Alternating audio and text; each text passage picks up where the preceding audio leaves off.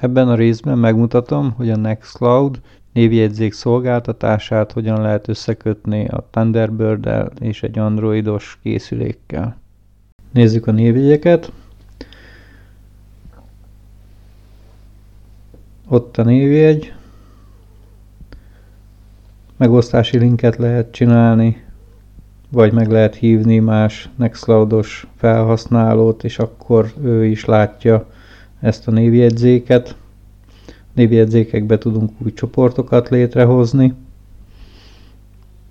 Az új csoportba tudunk névjegyet felvenni, ki tudjuk tölteni a különböző mezők értékeit, legyen e-mail címe, címe, telefonszáma, neve, és még sok egyéb tulajdonság, amit hozzá lehet adni.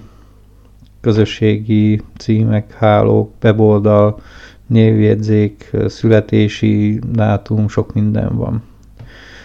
Akkor a Thunderbirdben kiegészítőket kell keresni, ez a kiegészítő, amivel meg tudjuk csinálni, ez a TB-Sync nevezetű kiegészítő, ez két részből áll.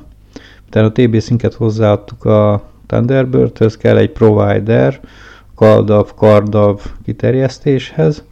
Itt egy altot kell nyomni, úgy jön meg ez a menü, ahol ki lehet választani ennek a kiegészítőnek a beállítását.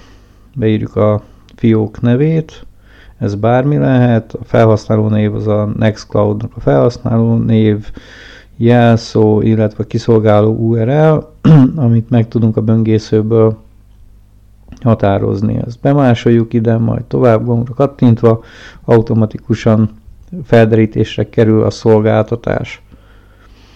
Befejezés.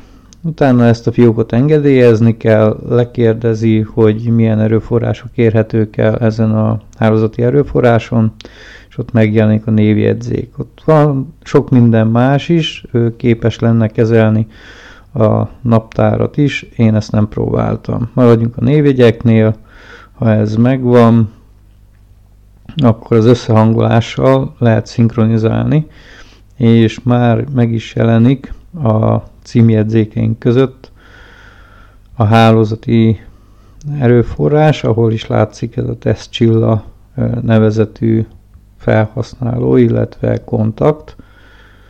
Tudunk neki levelet írni, és hogyha változtatunk valamit, akkor az másik oldalon is meg fog változni. Közben itt látszik már az androidos alkalmazás, a Davix 5-ről már az előző naptár résznél beszéltem annak a telepítésénél, gyakorlatilag itt is csak annyit kellett csinálni, hogy kijelöljük azt a névjegyzéket, amit szinkronizálni akarunk, és utána rá bökünk a szinkronizálás gombra, és látjuk, hogy megjelent a névjegy, amit utána fogunk tudni használni. Ha változtatunk benne, itt is vagy rábökünk a davix ben a szinkronizálásra, vagy megvárjuk azt a pár percet, amíg ez automatikusan megtörténik, hogyha az Android készüléken változtattunk valamit. Amennyiben a Nextcloud felületen vagy a Thunderbirdben változtatunk, akkor kicsit hosszabb lesz az idő, amíg a változások érvényre kerülnek, Ezt ellensúlyozandó be tudunk menni a DAVX 5-be, és rá tudunk nyomni a szinkronizálásra. Itt újra látszik a Thunderbird, ott is be lehet állítani ezt a szinkronizálási időablakot, időszakot, hogy mennyi időnként szinkronizálja a bejegyzéseket. Ha nem, akkor kézzel kell ezt megtennünk. Mert hogyha nem állítunk be időt.